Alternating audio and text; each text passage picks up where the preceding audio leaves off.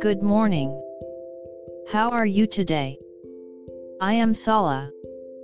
Let's start today's Bible. Today's Bible verse is James 4:14. I'll read. Whereas you do not know what will happen tomorrow. For what is your life? It is even a vapor that appears for a little time and then vanishes away. Amen. In the previous verse, James scolded the person who said we are going to a certain town and will stay there a year. We will do business there and make a profit. And he said to them what you ought to say is that if the Lord wants us to, we will live and do this or that.